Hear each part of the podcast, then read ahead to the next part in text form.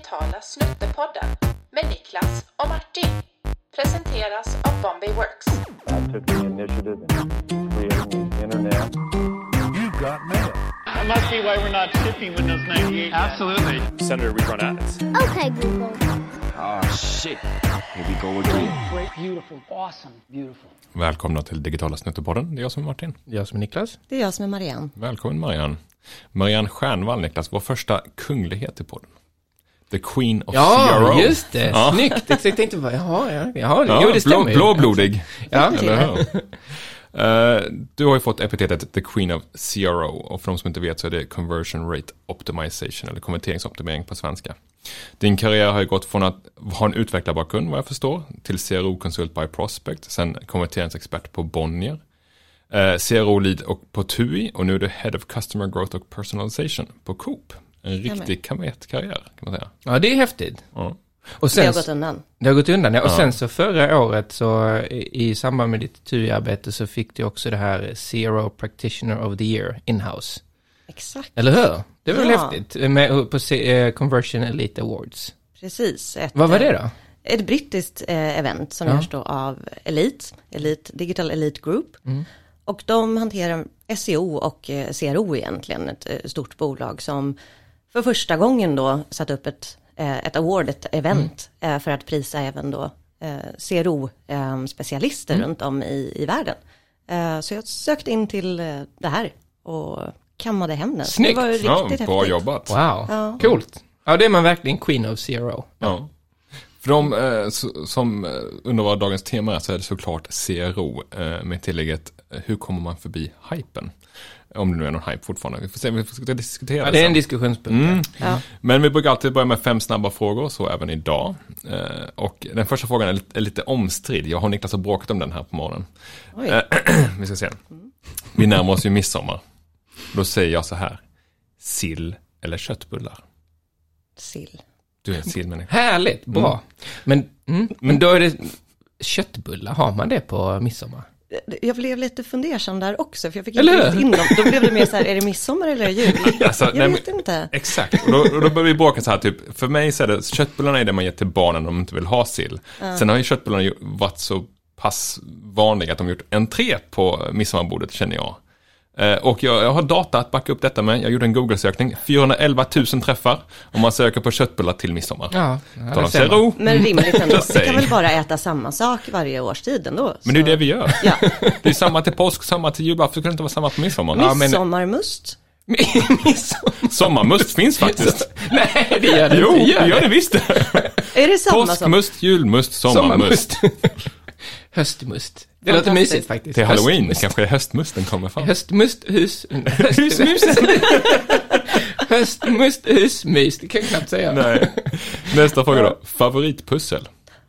Åh, eh, det var nog faktiskt det jag gjorde nyligen som är ett stort då gradient. Det vill säga bara alla färger eh, och inget mönster på. Oj, det låter inte kul. Ja, men det var faktiskt typ enklare än vad man tror. För Mhm. ingen bit är ju likadan som de andra. Det är ju aldrig pussel i, i och för sig.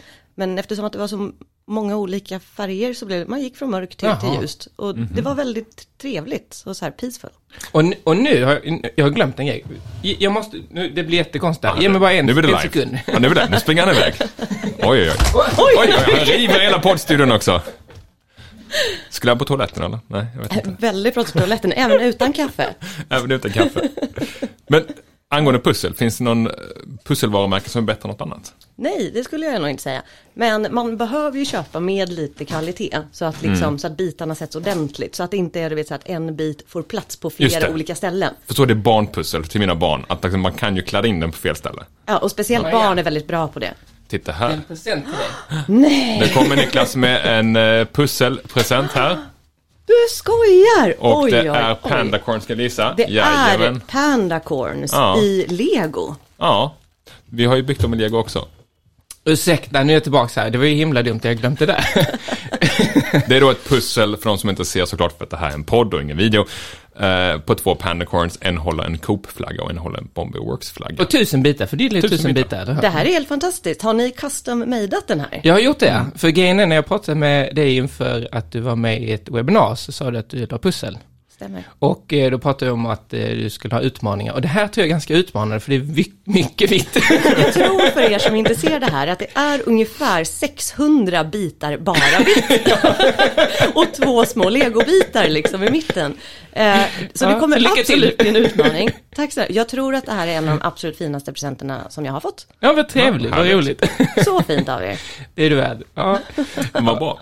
Eh, nästa fråga då. Spader eller rutor? Rutor. Rutor. Ja, varför då då?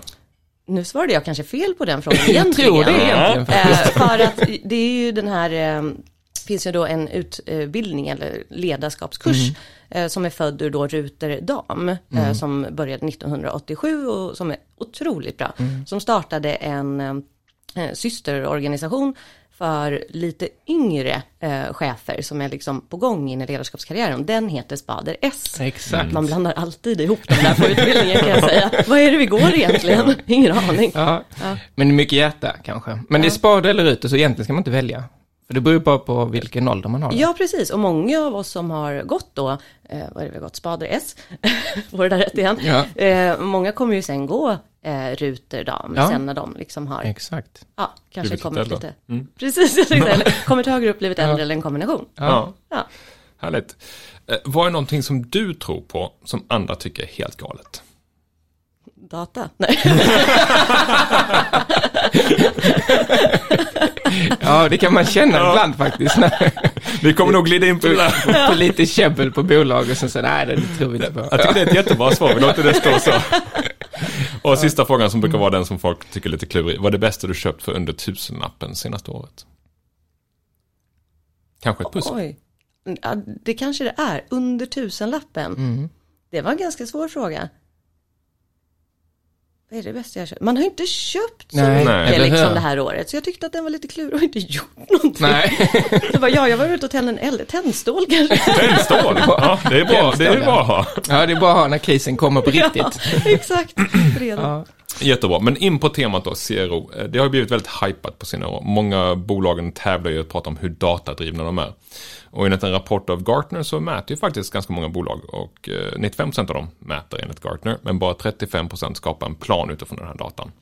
Medan 10% agerar på de faktiska insikterna. Det är ju väldigt lågt. Eh, vad tror du det här beror på? Är det för att folk inte tror på data som du säger? De mäter men de tror inte på det för att agera på det. Nej, jag tror att vi, så här, tro på det tror jag, det tror jag att man gör. Ehm, jag tycker det är otroligt intressant det här som du tar upp just med data actions insights, eller data insights action menar jag, tvärtom är det såklart. Ehm, att du liksom, du samlar in data, du skapar insights på dem och sen kan du ta actions på de insightsen. Det är en ganska klurig väg att gå. Det är ganska enkelt att sätta in ett GA-skript och fånga in data. Och kolla på det och så här, okej, vi ser vad det står. Men att bara komma till insights-biten kräver ganska mycket mer än att bara titta på en datarad. För att veta att 75% av dina besökare kommer från mobila enheter. Jaha, okej, tack. Då vet vi det lite grann sådär. Du kan ju dra det mycket längre, men ibland och ofta så måste du kombinera en, två eller tre datapunkter för att faktiskt skapa en insight. Och då blir det helt plötsligt mycket mer komplicerat. För det ger kanske inte Google Analytics dig liksom på handen så. Nej, och sen så pekar någon metric upp och någon ner och sen så vet man inte till slut vad man ska tro och så drar man felaktiga slutsatser också kanske. Det är lätt hänt, upplever vi i alla fall. Ja. Men just skillnaden mellan data och insikter tror jag är väldigt viktigt för företag att förstå. För att som du säger, alla mäter ju väldigt mycket, speciellt via Google Analytics, eller ett AB-test för den delen. Jag vet, en av våra kunder tittade på ett AB-test där de såg att en variant på UX genererade fler träffar till produktsidorna. Man tittar på fler olika produktsidor som konsument. Och det visste de att det korrelerar ganska bra med avslut. Men, men de tänkte aldrig, är det bra att vi visar fler eller är det dåligt att vi visar fler? Eh, Så, nej, jag vet inte. Nej, nej det, Mm. mycket data finns det och en, en hel uppsjö av information har de ju. Och sen ska man eh, leta efter nålen i höstacken lite ibland känns det som, eller? Ja men precis och, och lite där tillbaka till en fråga så här och också det du sa i början med så här hy- hypen har kommit. Ja, den har ju kommit tycker jag i buzzwords på många sätt. Att det är så här många som snackar om det. Eh, och jag tror att många i alla led i en organisation är så här, men datadrivet är svinbra, vi gör det. Men fortfarande så tror jag att det är väldigt få, speciellt strategier som byggs ut av vad man faktiskt får reda på. Vilket är ganska otroligt egentligen, för att data är ju bara ett annat ord för våra användare. Utan användare så får du ingen data, det är ju de som är datapunkterna, liksom. det är deras actions. Så om du inte ska bygga strategi på dem så förstår jag inte riktigt vad du bygger en strategi på. Nej, det brukar vara de som betalar, eller hur? Som gör att man... De som ska eh, köpa din växer. produkt Ja. liksom. Men hypen, hänger hypen ihop eh, CRO kring big data? För det finns ju ett citat av en eh, professor som eh, var, kom 2013 som jag tycker är fascinerande. Ah, Dan, jag kan inte säga hans efternamn. Ariely. Ja, exakt. K- Vet du vilket citat det är då? Ehm, jag har ett favoritcitat från honom som är We feel like we make our own decisions but in fact we don't. Our decisions are heavily influenced by the pe- people who design the option for us. Just det. Ja, så är det ju också. Det kanske inte var det du tänkte på. ja, men det är han är ju en så. citatmaskin. Ja, han verkar vara det, för att hans andra citat är ju om big data. Eh, big data is like teenage sex. Everyone talks about it. Nobody really knows how to do it. Everyone thinks everyone else is doing it, so everyone claims they are doing it. En klassiker. Och lite så känns det när hypen kommer ju. För att om man, som du sa, Ja. det är mycket buzzwords och sådär. Och, och vår känsla är att många då, eh, bolag, ah, vi måste börja med personalisering, vi måste börja AI-baserade beslut och så vidare. Fast, Och machine learning är bra ja, också. exakt, den Ja. kastar man in. Och sen så bara, men dude, du har liksom inte ens fått ordning på basics. Mm. Så om du inte ens kan gå, hur ska du kunna springa överhuvudtaget då? Exakt. Men det där är otroligt intressant tycker jag. För jag har ju hållit på att föreläsa om CRO och experiment, liksom alla de här ja, men, sju åren som jag har kört. Och det började ju absolut eh, på en ganska låg nivå. Det var egentligen ett stort rum av personer där man frågade hur många har hört talas om CRO? Och då var det en som räckte upp handen. Jag tror att det var kom hem. Eh, lite, lite så. Men så då var det ju en väldigt, väldigt låg nivå. Men sen bara något år senare och fram till nu så har det varit på ungefär samma nivå hela tiden. Det här att man är inte sen på den här bollen, det är ingen hype. Nej. Liksom börjar du nu så är det inte för sent. Eh, och det måste man någonstans förstå, för jag tror att man blir väldigt så här, ja men intimidated av att man hör kanske, ja men på poddar eller events eller webbinar som man ska lära sig och alla liksom pratar om och visar upp allting och man blir så här, men oj gud, det är liksom 15 000 steg bort eller 15 steg bort från där vi är idag och då blir det ogreppbart för man förstår inte hur man ska ta sig dit. Men de mycket workshops och utbildningar som jag håller, där gör vi det absolut första AB-testet. Vi lär oss prioritera rätt, hur vi samlar in idéer, hur vi tittar på data, hur vi skapar insights. Det är basic, basic, basic. Alltså fortfarande, så jag skulle säga att hypen, ja, det är en grej alla vill göra, men hypen kan vara farlig för att det kan hindra folk från att komma dit. Ja, den blir avskräckande. Man tänker, oh, herrejösses, hur ska vi lyckas med allt detta? Återigen för att man vet hur rörigt det är på sin organisation och hur mycket som borde fixas som är smuts i hörnen och gud vet vad. Eh, och då blir det ingenting, så att säga. Det är bättre att börja någonstans. Ja. Eh, och, och börja enkelt då ju. Eh, för många snöar in på så, oh, vi måste ha det perfekta verktyget. Bara, nej, det behöver ni inte ha. För att om ni har det perfekta verktyget så kommer ni använda 5% av vad det perfekta verktyget gör, till exempel. Precis. Så, ja, Och en del av CRO är ju mm, personalisering som du också ansvarar för på Coop. Det här är en intressant fråga till dig. Personligt eller personaliserat? Förstår du vad jag är ute efter då? Mm. Jag tycker det är en jättesvår fråga. Jag vill lägga in ett till ord. Ja, jättegärna. Eh, relevans. Mm. Som jag tycker passar mycket bättre. Mm. Eh, personalisering och personaliserat och liksom personligt. Jag, jag tycker att det är jätteogreppbart. Som, liksom, som fras, Koncept. egentligen, Ja. som koncept. Det är ett ord som vi använder för en metod. Eh, det är ett ord vi använder för en typ av rekommendation och look and feel. Och det är ett ord vi använder för ett verktyg. Det är ett ord vi använder för otroligt mycket för att egentligen uppnå exakt samma sak i slutändan och det är relevans för våra användare. Det tycker jag är jätteviktigt, just relevans. För jag tror många företag ser att de, de har data, då måste de agera på datat och göra det personligt oavsett om det ger något värde eller inte. Jag tror det är väldigt vanligt att man tänker så. Vi vet att han heter Frans. Säg hej Frans, så går han jätteglad och köper mer. Jag fick ett mejl häromdagen som var så här till vår, vår Stockholms-mejl. Hej växel! Den, bäst, den bästa är hej brackets first Ja. name. Ja.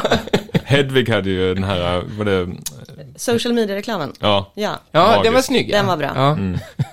riktigt Vad bra. var det den gjorde för de som inte hört? Äh, Hedvig är väl, jag tror ett, äh, vet du det, försäkringsbolag. Försäkrings, Ja, de hade satt upp på tunnelbanan i Stockholm en eh, reklam där de bara hade gjort narr av hela den personifieringsgrejen. Att sagt, hej first name, vi har ett bra erbjudande till dig, CTA, bracket, CTA. så det var, var, var väldigt roligt. Alltså den är ju nördig. Jag tänkte, jag blev lite förvånad att du sa att de också hade den på tunnelbanan. Jag såg den på Instagram. Mm. Och då tänkte jag, okej, bra targetat kanske för mig som målgrupp som är lite nördig, så förstår det här. Frågan är om majoriteten Mm. Är tunnelbanan. Om det flög om, om för huvudet bracket så på folk kanske. Ja, för den satt på en, eh, på en sån här eh, skylt här också utanför Mm. kontoret här. Eh, Precis vid Humlegården. Så att, Här flög den kanske förbi, jag vet inte. Där flög den kanske förbi. Men för företag då som ska börja med CRO, vad, ska de anställa någon CRO-specialist? Ska de som börja titta på vad har vi för data redan i våra system?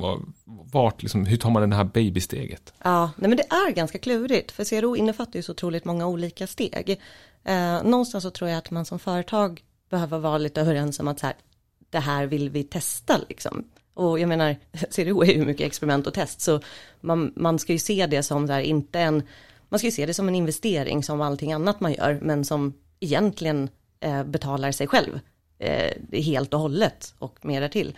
Men det man ska tänka på är kanske här, okej, man ska bestämma sig att ja, vi gör det här, vi satsar, vi testar. Och man behöver liksom inte investera i en FT, en fulltids liksom anställd som ska bara sitta med det här. Utan börja och gå till liksom en konsultbyrå, prata med någon du känner eh, på olika byråer runt om och så här, ja men kan vi ta in någon kanske på deltid eh, några månader för att se hur kan vi komma igång, kan du komma in, kan du lära oss liksom. Eh, och måste vara, då ska man vara tydlig också till den här byrån och säga att så här, våga säga att vi vet inte hur vi ska göra. För annars finns det en risk att det kommer in en konsult och så finns det ingen som tar emot den konsulten på jobbet. Att konsulten och konsultbolaget tänker att ja, men ni ska ju säga till oss vilken väg vi ska gå. Så du måste våga vara tydlig och säga jag, vi vet inte här, vi behöver hjälp hela vägen. Eh, först med basics liksom. Och det ställer ju lite krav på konsulten då att komma in och eh, skapa både strategi och eh, det operationella lite. Det räcker inte med att sitta och vara ordermottagare då helt enkelt. När man har en beställare som inte vet. Nej, precis. Då måste du ha en ganska proaktiv roll. Och om det är så att det är ett företag där man som beställare vill ha lite liksom kött på benen, då kan det ju vara läge att, att gå någon typ av mindre liksom conversion-kurs eh, på något ställe. Eh, och eh, ja, men få det lite den där grunden. Ja, för vi hade, vi hade en kollega som, eh, jag menar vi håller ju på med detta då, men för rätt så många år sedan gick på en kurs hos Konversionista, som är en konkurrent till oss inom detta området, men som är fokuserade på detta enbart då. Och det var ju väldigt givande eh, att han gick den kursen, för han kom tillbaka med massa idéer om hur vi skulle se och så för eh, våra kunder då. Och det var på något sätt ett litet embryo till hur vi kunde börja jobba med, med analys och med konverteringsoptimering själva. Så att det hjälpte ju oss, även som konsultbolag, i att liksom vidga våra vyer och komma igång. För att annars blev det lite så här, ja, vad ska vi göra? Vi vet inte, ingen kan, ingen vet. Ja men Och exakt, och en sån där liten kurs eller ett webbinar eller någonting kan ju också ge det där första för buy-in som man behöver i en organisation. Att man, man vet tillräckligt mycket så att man kan formulera sig runt det och också veta vad man ska fråga efter. Ja, jag tror att det behövs en särskild kurs i hur man ställer hypoteser. Det är företag ganska dåliga på, har jag upplevt. Alltså, vad är det vi ska liksom, titta på, vad är det vi ska testa, att formulera var gränserna går och så vidare. Också på tal om, om eh, Dan Ariely, eh, som har skrivit boken Predictably Irrational, för de som vill läsa den. Eh, så han pekar på det här med ekonomisk forskning som visar att vi inte är så rationella som vi tror, utan det, vi väljer bland det som läggs framför oss, som du sa där, eh, Marianne. Och det vävs in i CRO-arbetet på det sättet att hur ställer vi en hypotes eh, på ett bra sätt utan att föreslå saker för användaren som vi tror är bra, som de kanske väljer mellan pest och kolera när vi gör ett AB-test exempel. Hur tänker du där kring att lära folk att ställa rätt hypoteser? Ja men det är intressant och jag menar hypoteserna bör ju alltid vara baserade på data och användaren i första taget. Um, med det sagt så bör vi försöka hitta vart problemen är. Eh, och, och om vi kan hitta problemen då, då blir det väl då ska det vara relativt enkelt för oss att hitta hur vi ska kunna lösa problemen. För om du inte har identifierat vad problemet är, då kan du inte lösa det. Eh, vilket leder lite in till det här då pest och kolera. För att om du inte har identifierat att det är ett problem, eh, då kanske det blir så att du försöker lösa det med någonting som inte är en lösning. Och då hamnar, och då hamnar du i den situationen. Ja, exakt. Ja. Vilket jag upplever är mer vanligt än vad det borde vara kanske. Ja, och det, det, det är ju också för att det är en hel del krävande arbete. Tillbaka till det här att liksom samla in data, skapa insights och ta action. En hypotes är ju en action också, eller hur? Eh, så att där handlar det om, jag ser väldigt mycket fortfarande Vilket inte nödvändigtvis behöver vara en dålig grej vill jag bara påpeka för er som kanske inte har hunnit sätta igång eller liksom kommit dit. Det är bättre att bara sätta igång än att ha den perfekta hypotesen. Att liksom så här, se vad som händer, gör ett AB-test. Ändra färg på knappen för tusan. Ja, alltså det är det man kanske skojar om nu, men gör det. Bara för att börja se vad som händer. Alltså ännu mer intressant kan vara så här om man aldrig gjort någonting förut och man vill förstå hur datat funkar, se liksom vart ligger min statistiska signifikans, vad ska jag räkna på, hur ska jag se på datat? Gör ett AA-test. Det vill säga att du inte förändrar någonting. Du gör två variationer utan förändring och ser hur ser datat ut när jag bara gör det? För då slipper du Jaha, ju det är faktiskt en intressant aspekt. Ja. Mm. något. Ja, Och så se om det blir någon skillnad som är lite märklig då, eller? Eller vad, vad, vad leder det till? Hur? nej men exakt, för man säger att man ska, i ett AB-test vill du Ja. uppnå en signifikans som är någonstans mellan 90 och 95 procent, Mm. brukar man säga. Eh, och då är frågan så här, hur kommer du fram till exakt vad din signifikans är? Hur hög signifikans på din hemsida kan fortfarande vara slumpen? Just det. det, Just det. kan du hitta Mm. med ett Det blir som någon baseline lite då med ett Det borde ju A. alla göra egentligen. Alla ska göra det. Ja, det gör jag kanske inte. Nej, Jag har Nej. aldrig gjort ett AA-test. Nej inte jag heller. Ja men det är så här, en gång om halvåret rekommenderas av mig tydligen. Eh. Du refererar till någon som är Queen of Serious som har sagt att en gång i halvåret. Något sånt. Ja, Och mm. även när du implementerar nya verktyg. Ja. För då kan ju saker också förändras, eh, nya datalager och annat. Eh, Så ja, man bör göra det ganska ofta. Och det har jag gjort på alla bolag jag har varit på. Väldigt ofta ska jag säga. Alltså med ett A-test med ingen förändring alls så har jag fått en statistisk signifikans på vissa siffror på 92 procent.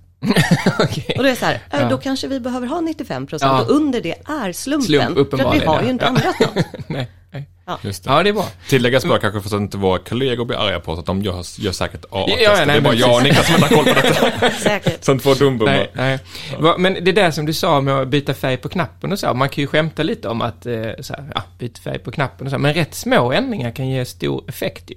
Ja, För, för ett, eh, ett test som vi eh, har lyft, som vi gjort med Electrolux, var att vi hade en filterikon. Och sen istället för bara filterikon så la vi till bredvid en liten textlänk som sa filter bredvid. Det var det enda vi gjorde.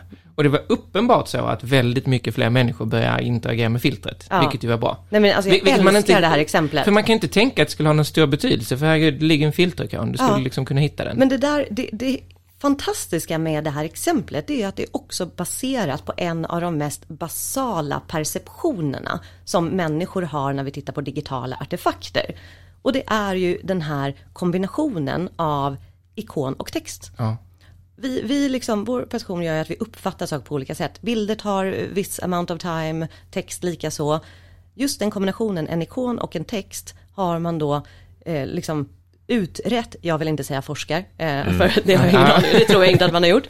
Eh, men man har sett att den kombinationen liksom tar vi till oss absolut snabbast. Speciellt då mobila enheter, det Ja. bara scroll. Ja, Ser du det. någon, då måste du liksom, din hjärna måste förstå riktigt fort, vad är det här för något? Så den lilla texten, även om det var så litet test, det, det är fantastiskt. Och, och, och, det, och, det, och då blir det ju intressant just vilken kraft det finns i att göra de här testerna. För att rent intuitivt så tänker man att nej, nej, nej, det där kan inte ha någon betydelse. T- tänker jag då, varför, varför ska vi lägga till det där? Det verkar ju liksom lite löjligt nästan.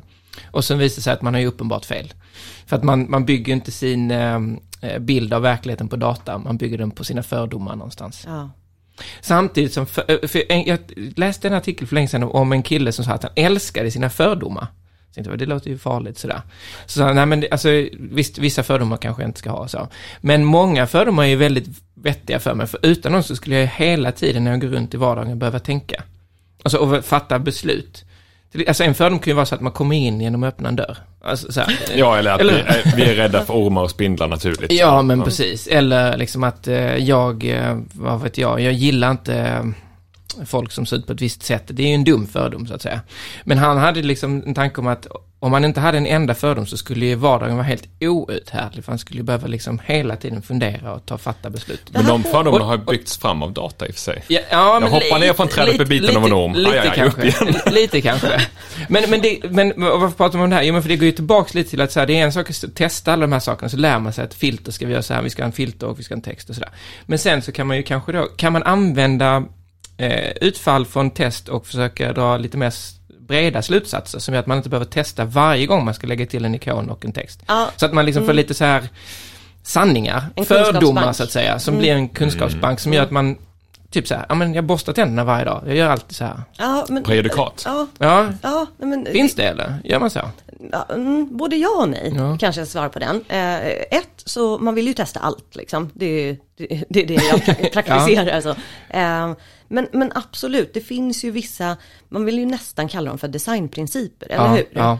Eh, som kanske mer halkar in på det spåret där den här ja, men, ikon och text i kombination är en sån typ. Vedertaget verkar det vara lite bättre, så då gör vi så oftast istället Ja, för att hitta på något nytt. Precis, Ja. och till exempel Google har ju sådana designprinciper som ligger uppe öppet och den här är en Mm. sån av dem de har med. Ehm, och liksom där kan man också hantera till exempel horizontal scrolls. Det, det, nej. nej men det går Nej, nej, det- inte. den är svår alltså. och det finns ju vissa av de här, men då är det ju mer designprinciper Mm. som man kan följa och ha en, kanske vilja implementera dem. Men då, ja, man bör ju också testa dem, men man kan vara ganska säker på Mm. att det här lär bli bättre eh, än det vi har idag, för det vi har idag är förlegat. Mm. Eh, och där är ju en uppdatering, eftersom vårt beteende förändras så måste vi också uppdatera dem hela tiden. Det var ju inte jättelänge sedan som vi började liksom eh, navigera oss genom att swipa vänster och höger på Instagram och alla andra ställen liksom och när vi läser tidningar och annat. Att det är ett sätt att komma fram och tillbaka i ett flöde. Det har inte funnits på plats speciellt länge. Och då måste ju alla hemsidor liksom adapta det och liksom köra sådana grejer. Nej, det kanske man inte alltid behöver testa om det är best practice, men gör det. Ja. Bara för att veta också. Och bara för att så här, se siffrorna som säger att vi gör rätt grej för våra användare. För att börja jobba med det som en strategi, att inte köra på gut feeling överhuvudtaget. Utan vi vet varför vi gör grejer och vi kan gå liksom stolta ur det för att vi tittar på datat. Vilket också är en så otroligt skön grej, för då kan du ta ut din person och dina tycken ur ekvationen helt och hållet. Vad det faktiskt innebär på sikt är att du blir mycket mer öppen för förändring, för du har inga darlings, eller hur? Nej, det, det bygger inte på vad du egentligen tycker, det Nej. bygger på vad sanningen är så att säga. Och det, ja, ja, då är, Och den är ju följer man ju den. Då vänder man ju kappan efter sanningen så att säga, och det kan man göra. Ja, Hur får man in det tänket i ett storbolag, att man ska kill your darlings? Det finns så mycket darlings att man... Ja, för det finns mycket Ja. politiskt käbbel och sånt i, där och man Exakt. bevakar sin position och man tänker nej, vi kan inte ändra på Kommer det inte här. med för testen att som det- säger att det vi gjorde förra året Nej. dåligt, för då har vi Stämmer liksom verkligen den här datan som ni tog fram? För det känns ju inte bra i magen, tänker någon Nej. chef någonstans.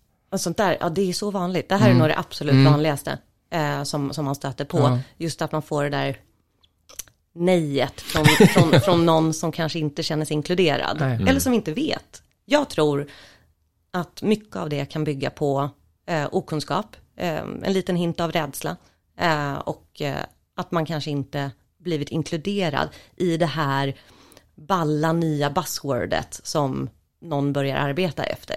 Eh, det är klart att det kan vara liksom skrämmande för vem som helst. Och därför tycker jag att det är upp till alla, liksom oss som, som jobbar med det här, liksom operativt, att vi måste vara väldigt, väldigt ödmjuka inför att det är så. Och också ödmjuka i hur vi presenterar saker och göra det väldigt begripligt, alltid i organisationen. När man presenterar ett test så förklarar man, så här funkar det, här har vi tänkt så här med det här datat. Och vara väldigt tydlig och pedagogisk i exakt Eh, För vänder man på liksom ett ord i en mening som förklarar en datapunkt så kan det betyda något helt annat. Och man måste vara väldigt pedagogisk och, och lugn i det och också ge mottagaren tid och möjlighet att öppna upp för att så här, ställ alla frågor, det finns inga dumma frågor. Eh, och ett roligt sätt att göra det på, det är att någon i gruppen kan ta på sig en roll som så här, idag är det jag som ställer dumma frågor. Ja, det är smart. För då kan man ställa dumma frågor, även om man redan vet svaret på dem, så kan man göra det Så bara för att... så här- bekväma i mötet, så att säga. Ja, exakt. Du är inne på det nu. Vi pratade lite grann om hur man kan komma igång som ett bolag och att kanske hyra in en byrå och så här smygstarta med att ändra färg på en knapp. Hur systematiserar man sen CRO-arbetet? Är det så att man ska ha en hel CRO-avdelning eller ska varje avdelning ha sin egen CRO-expert? Eller ska det bara in som ett arbetssätt i, den långa gången? Eller vad, är, vad tycker du? Det finns inget rätt eller fel. Och det är en jätte, jättesvår fråga. För att det här måste ju byggas med organisationen så som den är som grund.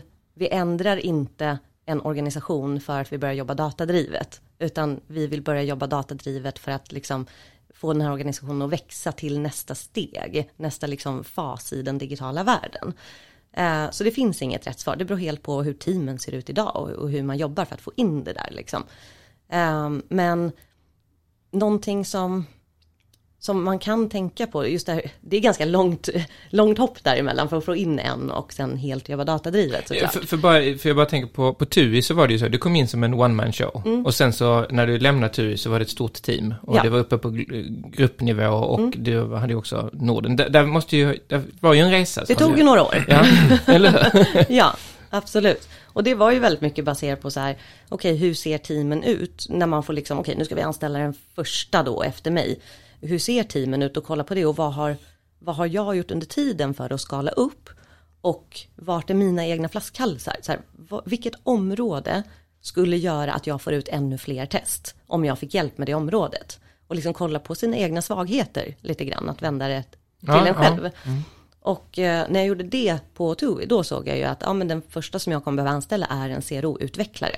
För där var min flaskhals, liksom att jag Bygga hann- testerna. Bygg testerna, bygg segmenten, bygg allt liksom och i, i riktigt bra JavaScript. Så det fick bli den första för mig, för då kunde jag skala det där momentumet liksom, som man hade lyckats få till och göra det ännu större och få ut fler test och påvisa då. Då blir det ju nästa gång, okej nu har jag fått anställa en person, då blir nästa grej att visa upp, det är ju, får vi ut mer grejer? Tack vare den personen har vi kommit, för det finns ju en anledning till att den personen ska in då. Eh, och utifrån det liksom fortsätta göra på samma sätt tills, och så byggde vi då eh, ett, ett helt centraliserat team, ska jag säga att det var. Med målet på sikt att bli ett center of excellence, vilket vi då skapade fast på global, global nivå. Så att vi hade en talesperson liksom i, i varje europeisk marknad. Och, och när du pratar Center of Excellence, jag tror centralt team kan man ju förstå, men Center of Excellence, vad, är- skillnaden på centralt och... Det är väl både centralt och decentraliserat. Man har väl både en nod ute och en central expert. Exakt. Okej, så det är en, en distribuerad form där man liksom också har eh, kompetens centralt, men man har också kompetens eller eh, händer lokalt. Precis, och man skulle nästan kunna säga att lokalt, operativt, Ja, centralt, strategiskt. strategiskt. Ja. Mm, just det. För att göra det lite så här, då blir det nästan som en egen liten organisation. För det, är ju, det blir ju snabbt många test, eh, och för man, eh, ju mer man testar, desto mer vill man ju testa. Det behövs, man, man lite Tillbaka till citatet igen eller? När man väl har förstått hur det fungerar så, så blir man Då intresserad. är man igång. Och så accelererar det. Men, eh, men då, det finns ju också en risk att man, tänker jag då i alla fall, testa, verkligen testa allt. Och att det är väldigt tidskrävande. Och så testar man allt, så får man reda på massa saker. Lite som om man är galna forskare som bara säger åh wow, vi fick reda på det här, wow, vad coolt. Och high-fivar med varandra och så glömmer man bort lite att så här, vi kostar ju pengar. Och vi kostar ju pengar för att lära oss massa saker, men hur är vi säkra på att hela vårt team levererar mer på bottom line för företaget? För jag menar, visst man kan ju testa enorma eh, hypoteser eller mängder hypoteser. Men var drar man gränsen för det då? Nej, alltså jag tycker inte att det där är problemet. Är jakten på sanning viktigare än jakten på pengarna? Nej men mängden test är inte ett problem. Nej, inte. Eh, utan ju fler test, det, det finns ju ehm, Bing bland annat gjorde en utredning av det här när de började mäta då hur många test de gör per vecka och så över ett antal, fem sex år tror jag, där de lyckades accelerera liksom antalet test per vecka ordentligt och såg att någonstans, det här är ju självklart baserat på hur mycket trafik man har, hur många Ja, tester som ger den här growthen på, eh, på bottom line. Men de såg att ju mer de accelererade antalet tester, desto högre eh, growth impact fick de ut. Ja, det finns en totalen. tydlig korrelation där Ja, mellan dem. det är därför jag är ganska så här hård på antal test, få ut tester bara, börja någonstans. För att det är också det som är det fina med AB-tester och CRO. Har du vinnare, ja då går det ju bra, svinbra, implementera, tjäna mer pengar, fint. Har du förlorare, nej men då lär du dig grejer och gör en bättre hypotes nästa gång och sparar företaget från att ha förlorat de pengarna om ni inte skulle ha testat. Ja, precis, för det är bra att stänga dörrar också. Ett test kan ju stänga Exakt. en dör som man Ja. tänker så här, dit ska vi inte gå, det var, Ja. det var läskigt. Och sen men så går, vänder man blicken och sen så testar man mer åt ett, en riktning man tror mer på. Så, så någonstans om du ska hamna i det där liksom gigantiska havet av tester som du pratar om, då, då lyssnar du ju inte på resultatet. Du är så här, det gick dåligt, vi kör igen, vi kör igen. Men en sak du sa som är testa, intressant testa, är ju att, Kaminmannen i princip. Kamin. Bara elda upp hela huset.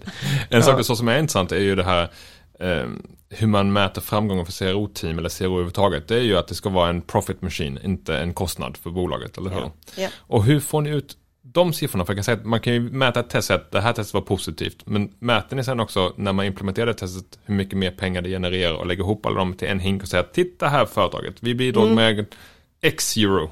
Cash is king. Cash, cash, cash. Cash, cash. Ja. Ja, och det där vill man ju göra, eller hur? Ja. Alltså det är ju så här, den mest absolut datadrivna funktionen på hela företaget. Och det här är vårt största problem. Överallt ska jag säga. Och, eh, för det är precis som du säger, man vill ju visa så här, ja, under de här fyra veckorna vi hade AB-testet live, då tjänar vi 300 000 kronor. Svinbra, vad händer sen? För du kommer ju inte tjäna, om du har en uplift på 10% i ett AB-test, då kommer du inte ha en uplift på 10% för all framtid på den funktionen på hemsidan. Det vet vi ju. Så hur påvisar du det efter? Eh, Det Ja, här visst. är, ja. Vilken är, vilken är lifetime value av ett Exakt. test och Ja, dess exakt. eh, eh, return on investment? Är det 20 år eller två år eller Ja. tre veckor? Så- det är en väldig skillnad ja. det, det, det här är ett superproblem. Eh, jag skulle säga att ingen har ett perfekt svar. Det finns lite olika metoder att göra på det. Och då ska jag lugna alla med att säga att så här, jag har pratat med folk på eh, både Facebook, Booking.com, Spotify och så vidare. Ingen har någon perfekt lösning på det här. Så lugn i båten liksom. Det är Vi- okej. Det är okej ja. att vara lite smådålig på detta. Exakt, Ja. ett, ett enkelt test att göra, ett, ett enkelt sätt att göra det på. Eh, det är att du får ju fram liksom din increasement in conversion rate, vill säga då 10% för test. Eh, då finns det uträkningar för att räkna ut då estimerat framtida värde, eh, alltså predikterat egentligen. Och det gör man eh, genom att plocka ut samtliga eh, köp och ja, revenuen förra året. Och sen så har du liksom som en kurva, så att vi tror kanske att de första två månaderna så kommer det vara 10%. Och sen ska den här långsamt, långsamt gå ner tills det når noll efter ett år. Okej, så d- dippande skala helt enkelt. Yes, Ja. och så lägger du ihop de här två då. Det ökade värdet under hela året och som sakta går ner. Och så lägger du det på förra årets försäljning. Då får du ett ja. estimat på vad det här skulle kunna ge inom ett år. Det är ett lite enklare sätt att göra det på, bara ett Excel-sheet om du får en riktigt bra vinnare. Ehm, kanske lite klurigt att ta fram först, men det finns ju folk som kan hjälpa till. Och, och då blir det ju snabbt ganska mycket pengar. Det är Det bättre att räkna så för. CRO-teamet än att räkna på bara den korta testperioden. För Oh, den ja. är ju väldigt det blir ju inte tillräckligt mycket för att motivera sitt, eh, eh, sin, sin existens. Ja. men det här är ett mål som jag har lärt mig att eh, många liksom på toppmanagementnivå gillar. Eh, den här typen av liksom estimerat värde. Eh, sen finns det ju sån andra sätt som stora företag med mycket trafik kan göra. Eh, som till exempel eh, Facebook. Det är otroligt intressant. Eh, för i deras liksom modell så ingår det att folk ska vara kommunikativa med varandra. Liksom. Det är ju Ja, ha- halva, ja, ja. det är halva idén så. Eh, och över hela världens hörn. Mycket det här ni vet att det är så här sex steg till man känner vem som helst eh, Friends- teorin. Kevin Bacon heter jag. Kevin, Fem, ja. Kevin, fem alla, steg alla känner Kevin Bacon. Ja, så? Jag tror det är Kevin Bacon. Fem. Men han är Footloose eller något sånt där, någon gammal skådis. Just det. Ja, och all, då ska vara fem steg till Kevin Bacon. Ja men det är alla. Ja, liksom. ja, Six- men six Kevin degrees Bacon är Sex steg. Sex steg, Ja. ja. Six Ja, degrees okej. till Kevin Bacon. Till alla, Ja. precis. Ja. Och eh, lite den känslan får man ju verkligen på Facebook, speciellt om man kollar på datat, för då kan du hoppa extremt långt väldigt fort med dem man bara liksom har connections till. Det Facebook har gjort då för att försöka lösa det här och se, en del av Facebook, de har ju väldigt många olika avdelningar ska jag säga. Eh, det de har gjort då som en del till att försöka lösa det är att eh, isolera en grupp användare som, som aldrig pratar med någon annan på någon liten ö någonstans det kanske. sådana?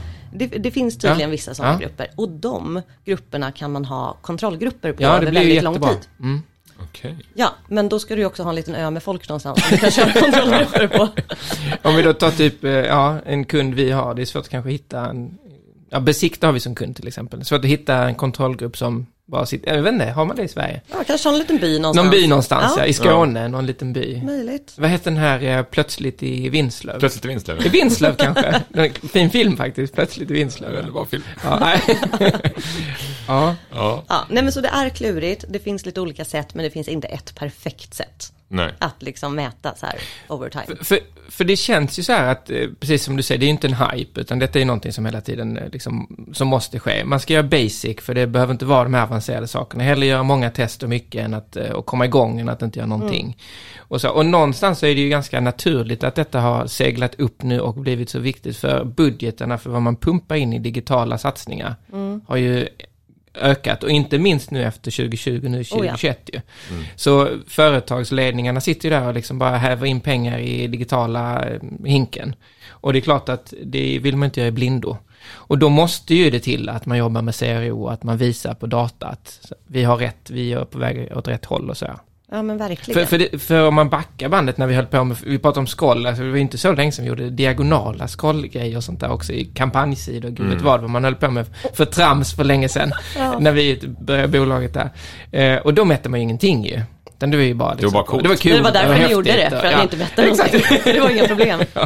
Eh, Men nu har det blivit så mycket affär, det digitala. Och då måste man ju mäta affären. Så det, det är en liksom naturlig framväxt. Men ändå så är, finns det en oro många att komma igång. För att det är då, eller konstigt, och man vet inte. Och svårt, det är inte Ja. superenkelt, det är jättekomplext. Det, det här är ju som någonstans mittenvärld av där så här utveckling och liksom eh, programmering och sånt som inte har som kanske inte riktigt har hört hemma i businessen förut, eh, möter businessen på ett helt nytt sätt. För helt plötsligt så behöver du folk som har kunskaper i bara att implementera liksom i datalager och mätning behöver du förstå hur det ska se ut på sista raden. Så du måste ha business mind tillsammans med den här ganska tekniska eh, kunnigheten. Och det är inte konstigt att man inte... Nej. Nej. Och så Alltså, finns det en kreativ aspekt kopplat till också. Det är kreativitet någonstans och sen så Exakt. tekniska och sen affärsförståelsen. Oh, ja. Och sen måste det ju gå från, för ofta ligger detta hos en marknadsavdelning. Och ledsen att säga, som en marknadsavdelning är ganska långt ifrån vad en forskare håller på med. Och detta är lite mer forskarbaserat. Du ska ju testa dina hypoteser och förkasta dem, inte vara bundna vid dina resultat, utan du ska tycka så här att, ja, nej men då har jag lärt mig att eh, fyra års av forskning var helt värdelöst, men när jag å andra sidan stängt en dörr för någon annan. Och, så här, och då måste man ju vara nördig och nörda ner sig. Och marknadsfolk eh, vill ju ofta inte riktigt göra det, i min upplevelse. Nu kanske jag får mycket Ja, men jag, tycker att det skit är här, men- jag tycker med att det är olika vart man lägger CRO egentligen. Och eh, en viktig grej i det är så här, för jag har sett CRO ligga precis överallt. I analysteam, i digitala team, i säljteam. Alltså ja, absolut. Det finns inget fel ställe. Och den enkla anledningen till det är att så här, CRO rör sig över alla de här områdena. Och du måste, det du måste göra som Coop faktiskt var väldigt, väldigt bra på, för där kom jag in som en, CRO-lead-roll då. Och samtidigt så fick vi också in då en UX-lead-roll. Och det är lite samma sak med UX också, att de behöver ju också vara Ja, överallt. Liksom. Och då, då kom vi två in med lite så här samma mandat och premisser på rollerna, att vi ska jobba horisontellt. Vi sitter i det här teamet, absolut, men vi ansvarar för strategin och processerna horisontellt över bolaget. Och det tyckte jag var grymt, för det är precis det man ska göra, att man ska möjliggöra och ge det mandatet, liksom som CRO då i det fallet behöver. Eh, och, och då spelar det ingen roll riktigt vart vi sitter. Och, och då kanske man kommer undan lite av det politiska käbblet också. För att då är man ju där för alla, inte för den avdelning man sitter Ja men du i. blir kompis med alla Ja, liksom, eller- eller en enabler Ja. så för alla. Ja. Ja, absolut. Mm. Och ingen. Nej, precis. Nej, men för det, du ska ju Utgången är vara... oviss. En, en, forskare, en forskare ska ju vara, för att, eh, återigen, jag tycker det är lite forskarbaserat. En forskare ska vara oberoende eh, och inte egentligen bry sig om var pengarna kommer ifrån. Och det är väl det att man tycker är läskigt i ett storbolag, att det finns liksom ingen, ingen allians någonstans, utan det är bara sanningen som kommer fram som kommer att avgöra. Ja, nej men och det är otroligt, det är så kul liksom när man får, jag har ju fått nej så otroligt många gånger på otroligt många test och varje gång man får det här nejet så lär man sig lite. Och så här, okej, varför? För att det är ju bara ett test, vi kan ju ta ner efter en dag om det skulle gå skitdåligt liksom, vi gör det ju för att vi vill åt samma håll. Så det har alltid varit så här intressant tycker jag när folk säger att man inte vill testa någonting och försöker komma på anledningar. Eh, och jag har ju hört de flesta anledningar som finns att höra. Och då får man gå tillbaka lite så här, okej, vad är det här för person?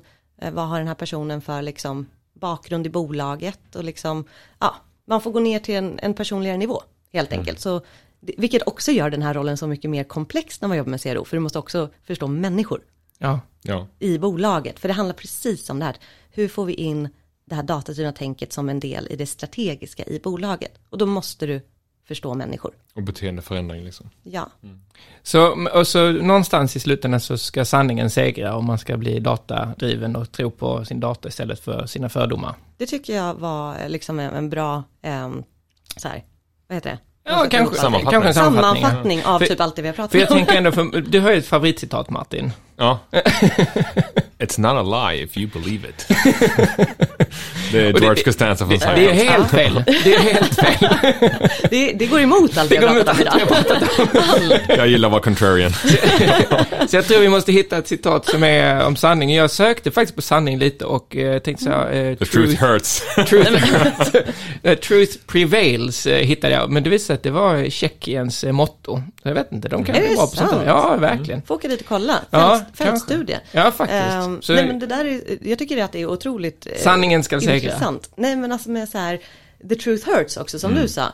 För jag har ju också varit med många gånger, ja men till exempel så fick jag, hade jag några UX-are liksom i ett team någon gång som, alltså kom till mig och verkligen var så här, alltså Marianne det här börjar bli så jobbigt för att de här AB-testen och grejer som vi gör, det, det kommer ju tillbaka och så är det negativt så måste vi göra om och det, det känns som att det är mitt arbete liksom, som det är fel Ja, på. det visar på att vi gör fel, så att eh, de känner att, Ja. ja. Och då är det ju en UXare som aldrig har jobbat på det här sättet förut. Då är jag så här bara, men inte personligt liksom överhuvudtaget. Det är inte det du har ritat, det är alla i hela spåret. Det är liksom fel på idén vi tog fram, det är fel på hypotesen, det är, vi har kollat på datat på fel sätt, liksom. vi samlar oss och gör om det och gör rätt. Och det bästa vi kunde göra då med den personen var att också så här, lära, hur tittar vi på data? Hur kan du titta på data själv och förstå vilka komponenter som leder liksom vilka beteende? Um, nu ska jag säga att det var en UI-designer, inte en UX-designer som inte brukade göra den typen av research. Men så såklart blev jag så här, tog det personligt. Alltså mina grejer funkar inte. Men det var också ett första steg, sen kom vi över det där. Och liksom fick ett otroligt fint samarbete eh, sinsemellan. Eh, han och eh, liksom, eh, de utvecklarna och CRO-specialisterna. Och efter ett tag så finns det ju inte några sådana där darlings liksom. På Nej. samma sätt, Nej. som jag var inne på. Utan eh, då är det bara fakta. Fakta. Ja, Låt faktan segra. Ja, verkligen. Tack så mycket för att du var med idag, Marianne. Tack ska ni ha.